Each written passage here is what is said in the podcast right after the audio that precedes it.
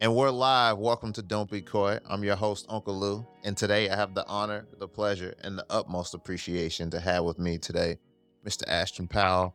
Ashton, thank you for being on the show today. How are you doing today, sir? I am tired. I'm good. I'm good. Tired is a good thing. I feel you. I feel you. It's the yep. start of the week, man. So how was your... The weekend was real chill. The weekend before that, I was leaving. I was at homecoming at our alma mater. That was it. So this weekend, I was chilling. Thank you for being on the show, sir. Just to give you a little high-level overview, this is season two of Don't Be Coy, focusing on moments of transformation. Over the course of just like our conversation today, I might be asking you like a series of questions to talk about the past, present, and future, and like just to reflect on some things and just discuss how you've navigated through those various different situations, some of the things that you've learned through your past, and how we can be our most present selves into our future. If that sounds good to you, man, we can go ahead and get started. Sounds amazing. Right, so just to get us started, man, can you tell us a little bit about yourself? As you said, my name is Ashton Erobastere. I'm a thirty-one-year-old, I guess you could say, retired school teacher at this point, because I did ten years and got the hell out. I don't know, man. I'm a free spirit. Like, you know, ball is life for me. And so I'm a gym head. I'm a sneakerhead. I'm born and raised in Michigan, currently in Atlanta, went to Tougaloo College in Mississippi. Got that good H B C U experience. That's really the basics, man. For sure, man. I appreciate you once again for being on the show. So let's just go ahead and get this started. What's your favorite song to start your day to, or like a theme song that you would have? I would say I got two. On some boss shit right now, it's Biggest Bosses by the Isley Brothers and Rick Ross. That's a great song to wake up to and feel good and know you're going to be on some real boss shit. Mm-hmm. But as far as like just getting crunk and getting the day started, like I use two different wrestling songs for my alarms, and like that shit just gets me crunk and ready to go. The hard guitar riff and all that shit get me hyped in the morning, because I'm not a morning person, so I gotta have some shit that's gonna be like get me the fuck up. I'm curious, you talked a little bit of, about it earlier, you being a retired school teacher. I'm curious if like you can just tell a little bit about your experience within education. So I always felt like I had a gift working with children, and also felt like I have a great mind for explaining things. And so you put those two things together, you come up with teaching. And ultimately, like I really wanted to be a college professor, but public education just beat the hell out of me, mm. to be honest with you. So like I started teaching at twenty-one, fresh out of college in Jackson. And I taught in Jackson for three years, two years, uh, second grade, and then my last year there was in first grade. And then I made the move to Atlanta in twenty sixteen. I started working for Redacted County Schools. And I stayed at the same school the entire time, but like the school system here is like totally different. So I got here, I got hired as a grade teacher, taught second grade for two years, met some real dope people, like coworker-wise, education-wise, that I'm still cool with to this day. Like, yeah, they're just some real dope, brilliant black minds. So I appreciate that. But like, I got here and I was like, oh, these second graders are different than the second graders in Jackson. Well, I'm different. Like, they were a lot more turned, but still fun. But I think the aspect that was missing, that Mississippi had, that Atlanta didn't have, was like a sense of community. Mm. Like, kids were around the same as far as like behavior, they were the same, and as far as academically, they were pretty much the same. Like you have your ones that are on level, ones that are not, but there was no kind of like sense of community. There are a lot of parents that I never met or never or spoke to, and I'm like, damn, your kid's in second grade. How do you how are you not going to meet their teacher? Like I never met all my teachers probably up until like high school, bro. We were just, you know, what I'm saying we just we come from a different generation than was available today. Even when I moved to kindergarten after the two years in second grade, Like, I'm like, I'm, there are kindergarten parents. This is your first time dropping your kid off to school and y'all send them off. They don't know how to tie their shoes, don't know A B Cs, don't know numbers, color, shape, don't know shit. But they can tell you like Fortnite and TikTok and all this other shit. And so that was an additional battle that I felt like I had to fight in Atlanta that I didn't have to fight in Jackson, because I felt like in Jackson, like those parents still care whether they knew how to do what was best for their kids or whether their kid was on level or not. They still cared and they didn't play about respecting adults. Mm-hmm. If you call and say, you know, hey, your child was being disrespectful or something like that, and I never really called because I can handle my own in the classroom, but like, your, the parents were on your side in Mississippi. Here in Atlanta, they could give two flying bucks. And I'm like, so you you learn like that's not an avenue that you can go down as far as support for the most part. You get some parents who are receptive and supportive, but a lot of times, more than not, there was no there there was no use in calling the parent because it was not going to do anything but frustrate you even more. You know what I'm saying? So you learn to handle things in-house. And I think because I was able to handle things so well on my own, needing admin or anybody, you know, helping me with all that, I kept getting put in a more difficult situation. And that's how, that's literally how you beat teachers up. You get punished for being good at your job because it's like, oh, I can pile even more shit on him more than what we already powered. Oh, I can give him these behavior problems because he doesn't call the office or, you know what I'm saying, things like that. And that shit gets frustrating. So moving to kindergarten was like a nice reprieve from that. Mm-hmm. But I was still really, really burnt out on education. And so I was toying with the idea of leaving. But at the same time, I'm like, shit, I've been doing this for so long. This is what I know. At that point, I picked up a second job. So I'm working seven days a week. And I'm like, this is just life for me. I just accepted that this was, this was what life was. Because like teaching paid the bills, but teaching ain't getting you. Teaching ain't going to feed that sneaker addiction. The teaching wasn't going to allow me to do a bunch of extra. You know what I'm saying? Per se, when I'm living by myself, it would be different if I had a two-income household, like a partner or whatever, but by myself, like teaching just is literally going to pay the bills and keep food on the table and shit like that and nothing else. That was a growing frustration for me because I'm like, I'm working seven days a week and now I'm getting more money, but I'm not even really getting able to enjoy this money because I work every fucking day. So I was literally getting burnt out. It was not engaging for the kids. It was not engaging for me. And then like corporate training kept coming up, corporate training kept coming up. And I'm like, okay, let me see what that really is. And then I'm like, oh, okay, I can do this. It's like adult education in a way. Like I'll be teaching employees basically, right, and training them how to do their job. And then I looked at the pay and I'm like, well, shit, this is a lot more money than what I'm making teaching. I got the experience and the credentials. So I started applying, going on interviews with things like coming off the spring. And by spring break, man, I had the gig down packed. And I asked them to allow me to finish out the school year so I could continue to teach my kids and be there for them when they did state testing on the last month of school. And then I literally started the new job. Like, we finished school on a Thursday, the Thursday before Memorial Day. And then I started that Tuesday right after Memorial Day. And I really didn't even have that weekend to rest because my mom was here around taking her to concerts and shit. So I'm like, I didn't even have time to really process anything between starting the two jobs. But I can say after a few months on the new job, man, it was literally the best decision I could have made for myself, for my mental health, for my financial health. I made the right decision. And it hurt because I did not want to let my students down. Like I built so many connections with families because I was in the same building for six, six and a half years. You know what I'm saying? So I'm like, I've taught brothers and sisters and all this kind of thing. It was hard, but I really had to take care of me because if I'm not taking care of me, then I'm not going to be good for anybody.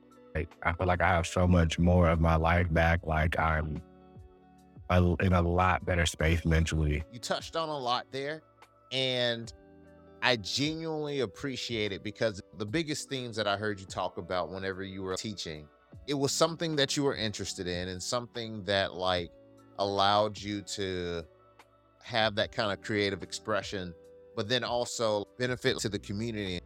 So outside of my immediate family, I had a lot of males help out in the church. through sports, things of that nature. But like at the elementary level, like I didn't have any male role models. I didn't get my, I got my first male teacher in fifth grade, but it was a white man. He can't connect to me like a black man can. You know what I'm saying? Yeah. To be able to be that for so many black and brown children, like I will never, ever forget that. That's something I'm always going to hold dear to my heart. Like I got kids now, my first group of kids I ever taught are seniors this year mm. in Jackson. And some of them have found me on social media to reach out and things of that nature. And it's, wow, I really played a part in these kids' lives, whether I was their teacher for a year or two years or whatever the case may be. Like that was impactful. And then even in his most recent school, like there was kids I've never even taught before, but you couldn't tell the way they just gravitated towards me. We need men in elementary, black men especially, but we also have to value those people while they're there. Yeah. In order to keep them there. I think when I was listening to you earlier, you highlighted about valuing and not being overworked, the financial piece. But one thing that you also emphasized that I found to be really interesting was the parents component of it. And like, you know, I'm curious if you can like elaborate on that a little bit more. There's a saying that says a child only educated at school is an uneducated child. Mm-hmm. And I believe that so much. And parenting, parent like involvement is down across the board, like nationwide. It's not just an Atlanta thing. Let me paint it like that. It's definitely down again, across the board nationwide.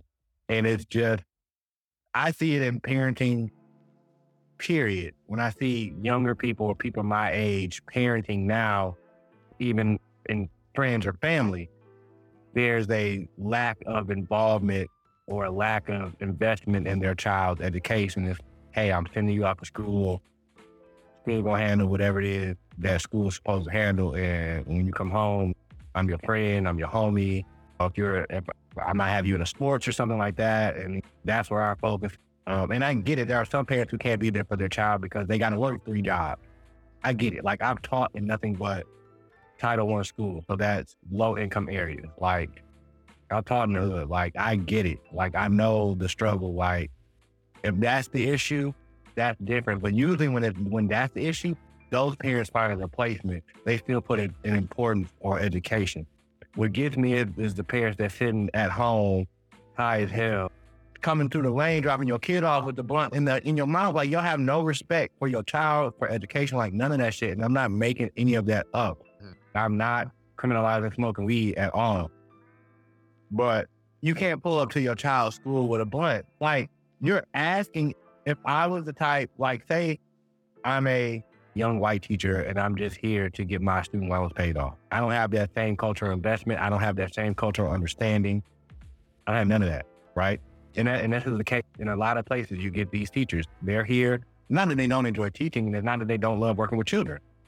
It's this, I'm only in this area at this Title One school so my loans can get paid off. And I also don't have that same connection. And no matter how much a teacher cares, no matter how long they stay teaching in that area, there is, if you are not black, you are never going to be able to understand what it's like to be black, let alone be black and in poverty. You know what I'm saying? Yeah. If I was one of those teachers, like I may not understand like what's going on in this family culturally. And I'm going to go ahead and report that I seen this parent smoking weed with the child in the car. And you shouldn't be doing that. We know that. I also know that if I call that and report that parent, that child may not have another parent at the house to help them out. That child may be one of six, seven, eight siblings who, yeah. if I call him here in a residence, all those siblings are going to be split up. And they're not going to think about those kind of things when you see those things, because that's not nine times out of ten the situation that they grew up in. You know what I'm saying? I'm not saying white folks don't experience poverty. They do. But you just will never be able to understand. I think most nowadays just are more concerned with being their child's friend more concerned with how does their child, I, I know you see online, like the things these kids are wearing to school. Yeah. Like, ain't no fucking way we would be dripped in Gucci and all and shit. And we were in fucking middle school and high school, bro. Like, we was lucky to get some J's. Yeah. We lucky to get some J's. Now that's like commonplace. You know what I'm saying? Or we had our fortune, whatever shoe we had back then that was hot. And you, you know what I'm saying? But we had a few school clothes. Like, these, it wasn't never anything like on the level that these kids have today. You're not allowing kids to be kids, bro. They like, they're treated like adults because they, they, they parents for it. And so that's how they come into the school. Like, I don't have to do this shit. It is what it is. Like, my mama don't work and she got money. So I'll go stand out here and trap with my cousins and things like that. And they're thinking that shit in elementary now. They're getting high in elementary now. Right hand, bro. Right hand. They're getting high in elementary now. Weed, smoking weed, elementary, doing vapes, elementary. I didn't smoke my first black and mild till senior year of high school. Yeah. And I couldn't even school then. So I really didn't learn how to smoke anything until I went to college. And they're like, they're smoking weed in fucking elementary school now. But they're doing it with their parents. And we see this stuff like online and we think, oh, this is a one-off, because we see this stuff go viral sometimes. I don't know if you seen like a couple years ago, there's like a video of a baby smoking the blunt. Oh, wow. No, I didn't see that. Like, but that is more commonplace than what we care to believe. And I, and I see it, or I was seeing it every day, like when I'm going in, like I had, like especially fifth grade, but like them kids were coming in there high, eyes low, trying to eat everything, hungry, happy, sleepy, like Cat Williams said. I can see how that can be like a lot of weight, man. Being in that kind of environment, I feel like just listening to the passion that you talk about when you speak about being that kind of role model to youth, especially around like that kindergarten and fifth grade age range, that's not necessarily something that you can still do being within the corporate world. And so I'm curious as far as just like what that has been for you and like how you've been navigating that. So as far as the weight off my shoulder, man, I feel like hundreds of pounds lighter. Like, even doing simple things like going to church. Couldn't go to church and I gotta go work. Yeah. Or Sunday Funday is a thing down here in Atlanta. Sunday afternoon, go brunch, hang out at Piedmont, hit the bars after that. I can never participate in that because like I'm at work. And when I get off work, no, I don't want to come and like drink, which is what y'all doing. And I'm not, and I don't want to go out to the bars and not drink. So not gonna go that because I got to get up the next morning early as fuck and be at the schoolhouse at seven. And that's not a job that you could go hang over to or smell like liquor. You can lose your job, lose your license. Yeah, so, for sure. I felt like, damn, I could never do anything fun with my friends. The common theme that I'm hearing, being present and the consistency of that. And I appreciate this because that's not necessarily like an easy thing to do, right? And so um. I'm wondering for you, when you made that decision to, hey, I'm going to do this best for my overall quality of life, how did you come to terms with the possible guilt? I felt like I did the honorable thing and the right thing by finishing out my contract. Like I could have fucking left in April. Yeah. And just threw the deuces up. Like when they gave me the job and I signed my contract, like I could have been going there. You never pick up something else without finishing out what you signed up for. I finished out my contract. Or I feel like that was doing the right thing, but like, I don't feel any guilt about it. I'm choosing me, so F T K. You know what I'm saying? They know how to let a kid. No. I literally tell them like, I gotta choose me. And I literally had to break it down to everybody who wanted me to stay and would say, hey, do this, do that. I was like, no, I gotta do what's best for me. I said, I'm not happy. I'm not gonna be any good if I'm not happy, so. Regardless of my importance here, regardless of my importance to that community, and regardless of what I feel like my calling is, it could no longer happen in that medium. So I'm, I'm still helping people. I'm mentoring the young fellows at the gym, like, and then like I'm educating like people in within my company. And I have some autonomy now. Like I have autonomy again. I can teach how I want to teach. As long as I'm teaching like them to do their job properly, And obviously there are certain things you have to pre-crawl. Yeah. But I can present this in whatever way I choose to present it. Yeah. You know, that to me is like so much fun. It reminds me of why I'm into teaching. Like to be creative. Like I'm only child, bro. I be in my head a lot. You know what I'm saying? Yeah. No, I, I have a shift. I have a shift on my dad's side. I love her. Ain't no half of that shit. That's my girl. But I was raised, the only child we weren't raised together. Yeah. So I spent a lot of time making my wrestlers talk, all kind of crazy shit like in my head. Like I had friends and I went outside, like don't get wrong, but can't be outside with your friends all the time. So, so I'm, that's allowing me to do that, man, to be creative again. And that's like amazing. Yeah, no, that, that makes a lot of sense. And I really appreciate you just for sharing that journey with us, man. No doubt, man. Anytime. For sure. Anytime. Of course. If you don't mind, I got three short lightning questions that I do on every single episode, and then I'll let you get back to the rest of your day. How does that sound? I'm all for it. Let's get it. All right. Do you prefer texting, talking, or video chats? Catch me in person, man. It's the best interaction. Catch me in person. I feel that one hundred percent. What or who inspires you and why? My mom. Like, my mom is, she's a fucking bee. She just turned sixty. She just completed like a seventy-five day challenge where like she could only drink like water and had to drink like so much of it, had to do two workouts a day. Like, no sweets, no snacks, none of that. Like, crazy. Like, at sixty. And she's a breast cancer survivor. She's like the rock in our family, dog. Like, so much. I'm so inspired by her. I know that sounds cliche as fuck, oh. but that's my girl. That's my girl. We both Libras. Like, we're close as hell. And she's like a huge inspiration to me. That's another thing, like, that somewhat kept me back from leaving teaching was, like, I feel like I don't, I hope I'm not disappointing her mm. by, because, like, I went to college for this. Like, now I don't want to do it anymore because I care so much about what she thinks. And it's not that. Uh, and I don't know why I felt that way because like she's always supportive and has always been supportive in any and everything that I wanted to do. I wanted to a fault because like sometimes I wish she would have made me stay in some activities that I was in growing up. Yeah. Skills like shit like the keto and all that kind of stuff. But like she always supported me in everything that I do. So she gave me her blessing, and like I was like, all right, I'm out the door. Yeah. Yeah, she inspires me. I feel that, I feel that.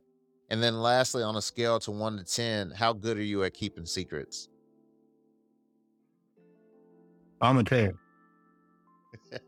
There are some spaces that I've been in and been around where like, some shit I'm just, it's to the grave. And yeah. Like, if somebody tells me something and they trust me enough to tell me something in confidence, like, why would I betray that trust? Why would I betray that confidence? That would make me a shitty person. And I try my best not to be a shitty person because my mama raised me better than that. I really appreciate you just taking out the time to talk with me this evening, man. It's always really good to catch up. It's always really good to talk, man. And I, I just hope that you have a great rest of your night, man. And I'll talk to you later. This has been another episode of Don't Be Coy with Uncle Lou. As always, I'd like to thank this episode's guest for a great conversation, as well as thank you, the listener, for joining in. Whether you're a first-time listener or a regular, I always appreciate your support. If you liked today's episode and ever want to listen to more, subscribe to our show on Apple Podcasts, Audible, Google Podcasts, or Spotify. And to join our community and access future bonus content, be sure to visit d b k podcast dot com.